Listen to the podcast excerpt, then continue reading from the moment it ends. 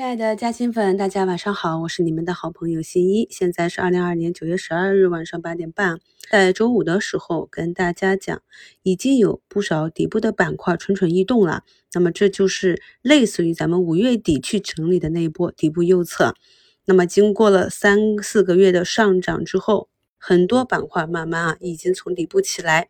那么我们的注意力再一次向仍在底部异动的这些板块去转移去靠拢。今天在这个节目里，就给大家汇报一下，在这个中秋小假期里我的复盘结果，看一下在四季度哪些板块有机会独立走出来。朋友们呢要注意一下这个时间周期，咱们讲的长线都是以数年来计算，这个与季度是不同的。本节目呢就是探讨啊复盘的一个板块机会，那么个股呢是不做任何的买卖推荐。节目中给大家举例的个股图形啊，为了符合。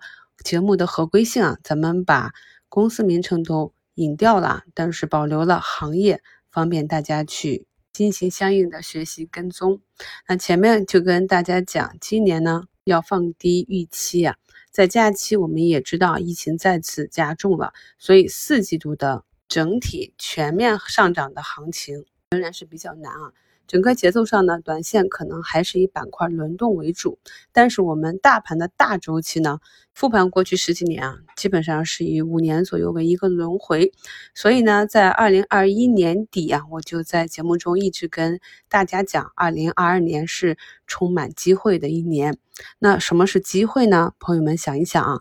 咱们天天在股评节目里讲的机会是跌出来的，那么经过了一二三三个季度，我们再去理解一下，新一在二零二一年底跟大家讲的这个机会大年，是不是就更加清晰了？在过去的一周展望里啊，也跟大家分享过特别多的知识点啊。其实我认为我把对这个市场的理解都跟大家毫无保留的分享了。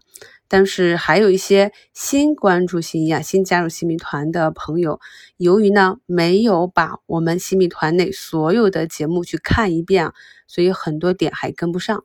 这里呢啊，还没有听过所有节目的朋友，一定要抓紧时间，至少把咱们新米团的专享节目一定要听一遍。要知道老粉呢，可是这些节目都听了好几遍。我们有一个收听时长的龙虎榜，在评论区中啊做的比较好的朋友。从他们日常的留言中也可以看出是花了很多时间和精力的，所以呢，趁着资源啊还都摆在那里，希望朋友们再加把劲啊！我们之前在节目里讲的什么医美啊、医药啊、科技啊这些底部的板块，今天就不重点讲了。那么今天来讲几个新的板块。上周呢就跟大家讲，由于三季度啊是一个户外开工温度条件比较适合的季度啊，所以。一般来讲，进入这个中秋国庆，再往后，我们其实讲的这个金九银十，原来是讲的房地产市场整个销售的情况，并不是讲股票。那这里呢，给大家选了五家公司的走势图啊，朋友们可以来细细的感受一下。那房地产刚刚是爆过大雷的几个大公司是出了问题的，为什么我们还要关注它呢？是因为我们去。看待一个行业，如果它不是一直低迷下去啊，其实房地产算是一个大周期的这个周期行情。但是呢，据我观察，这个房企啊，始终啊表现不太好。这个背后的原因很多啊，朋友们也可以自行的理解。所以从这个房产基建这个板块入手，我们可以从哪些细分领域去寻找一些啊可能会在四季度啊或者明年年初产生机会的这些小的局部行情啊。那么我今天讲的这几个案例呢，由于有些体量也是比较小，所以仅供大家去理解体会一下。大家来看一下第一张贴图啊，这是一个家具啊家具公司。那么它在上周五也是收出一个涨停，这个呢是我在复盘啊节前的涨停板中发现的。可以看到它的股价呢也是从图形上的最高一百二啊一路下跌到了最低三十三啊，这个跌幅也不小了。我们可以看到啊，那么当股价跌至前期的这个平台呢，就开始产生震荡，股价呢下跌了整整两年，底部震荡区间也是接近一年，股价开始拒绝下跌了，并且在周五收出一个涨停。我们通常呢是认为在节假前资金选择攻击的方向，在节后呢往往会有一波啊短期的行情，这也是一个小知识点啊。第二张图呢是瓷砖啊。瓷砖这个行业的利润其实还可以。那如果要去细看企业的利润，是什么造成了业绩的下滑，以及这个情况在未来能不能去改善？我们今天就不展开讲了，朋友们有兴趣可以自己去研究。我们今天就是看一下图形，从这个图形可以看到，它跟那个家居是一样的，也是从最高点下跌了两年。我们可以清晰的看到它震荡的底部平台，以及它向下运行的这一个空头的轨道区间。那么目前呢，筹码峰比较密集啊，像这种图形在调整时态我们经常见到。那咱们朋友的。问题呢，就是经常买在下山的路上。以前类似的图形啊，在医药股上我也跟大家视频直播讲过，如何利用这样一个区间在下山的路上去博取利润啊。那么这些都是一些看长做短的方法。但是如果趋势反转的话，股价一定要突破这个向下的牢笼，并且呢，再次回踩的时候不能再跌入这个牢笼，那么就会形成一个趋势反转。所以呢。即便是我们看好的长线成长的公司，在它的下跌区域、下跌周期里，我们也是要等到啊观察有这样的止跌图形出来之后，才能重新重点观察。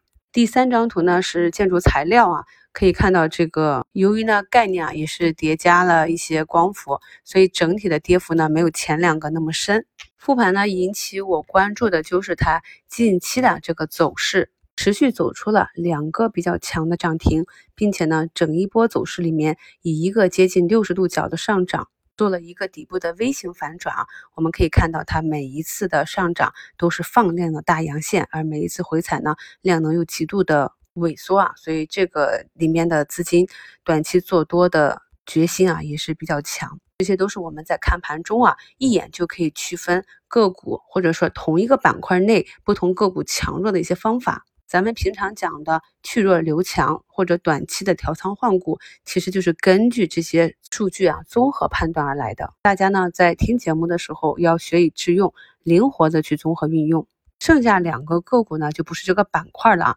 那么第四个是一个保险股，这些都是在过去一整年的节目里我都没有讲过的。从去年上半年点评过平安之后啊，基本就删自选了。但是我们细心的去观察啊，近期哎护盘的反而。频频有它的身影，而且呢，它的 K 线也是慢慢的走得越来越平稳。于是呢，再去找一下下面的小保险呢，就会发现，哎，就像是承接了咱们节目中啊给大家贴的第二个图啊。那么第二个图是正在平整突破中，那么第四张图呢，就是突破了这个向下的趋势之后回踩继续向上，这是一个比较连贯的过程啊。那么这个呢，在咱们去年六七月的。个股和板块的生命周期的课程里都有讲。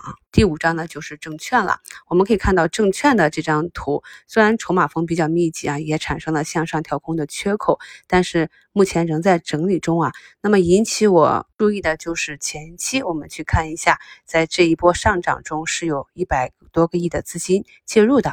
那么这波资金到底什么时候会去发动？这个是不好判断的。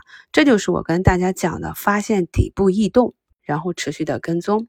那如果下半年大盘呢慢慢的企稳，或者说大盘像去年九到十二月份那样横盘震荡，其实呢，当时我们关注的一个中期的组合，就基本上都是超跌的大白马大盘股。会不会啊？今年啊四季度或者明年一季度也会复制一个这样的行情？咱们朋友经常抱怨说啊，赚了指数不赚钱。那既然是只涨指数啊，个股在跌，那为什么不好好的分析一下是什么造成了这样的现象，然后进行一个仓位的配置呢？有一些呢，在高位的业绩股，它拒绝下跌，但是也不上涨，比如说像有的汽车股啊，每月都是出数据，很多资金在里面等待业绩出来做一波，这种是价值股。另外有一些啊，我们经常讲的月线底部啊，就是所谓的地板票嘛。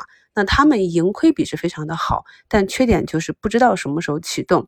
包括我在一周展望里给大家画的图啊，那我们可以看到去年多福多起来那四五波的洗盘也是非常的熬人啊，性价比好，但是整体的趋势就不明确啊，这都属于暗线。那么有一些起来的趋势票，或者是趋势已经打起一二三波进入主升的，那这都是名牌。大家多听我的节目，就会发现我经常讲，哎，重点关注起来都是有一个相对比较重要的节点啊，大跌或者是突破。还有就是呢，在日常的持股中啊，咱们有没有成本优势，也是决定着你的持股方法。所以呢，同一只个股，不同人去介入，持股的方法是不同的。朋友们呢，要学会啊，根据你的持仓结构去调整你的短期配置，合理布局，相对分散，等待时机重磅出击。为什么我经常说打入跟踪仓？打入跟踪仓之后，股价继续下跌，我也是不慌的。市场上轮动的节奏非常的快，好的公司有很多啊。如果呢，我不打跟踪仓，只放到自选里面，我很容易就会忘掉。所以，对于资金体量比较大或者比较看好几个板块个股的朋友，我们打入跟踪仓就是要参与进去，重点关注。有了底仓之后呢，才能够持续的跟踪啊。为什么我在上周三四跟大家去讲医药股，讲他们站上五日线，然后周五就启动了？正是因为有跟踪仓，才会每天去看他们的情况，等待时机到了，才按计划、按纪律、按技术去加码仓位啊。最后再跟大家简单的讲一下资源股吧。上周五锂矿又动了，最近呢也是越来越少的问题啊，是关于新能源汽车上游的资源这一类呢。我们其实看原油就可以，当原油的价格突破八十美元啊，突破一百美元的时候，那整体的资源都是在高位。资源是一个长周期的这样一个周期性的产品，所以大家去看啊，现在很多包括煤炭啊。六福啊，PVDF 这些，他们的市盈率都很低了啊。这是为什么我们不再去看了呢？这就是卖在低市盈。我们关注他们的时候，他们的市盈率是很高的。那么这个也是对应了咱们本节目中讲的前面几个图啊，关于市盈率的高低啊是如何计算来的？朋友们去听一下。股市基础知识啊，那张专辑，你理解了这个指标是怎么计算来的，再理解了企业业绩变化的情况，就非常容易理解到为什么我们要在这些市盈率看起来很高的时候去关注，反而是在市盈率相对慢慢降下来，变得很低啊，甚至是个位数的时候去卖出。这是一个长线周期，咱们一直重点跟踪的人工智能和芯片，以及本周大盘的情况，在一周展望里讲过了，这里就不再重复。今晚给大家更新的内容比较多啊，基本上每张专辑都有更新。嘉兴圈呢，也给大家去科普了光伏建筑一体化里啊 BIPV 和 BAPV 的区别啊，以及他们相关的各个链条上的公司情况，方便大家学习跟踪。感谢收听，祝大家明天开门红。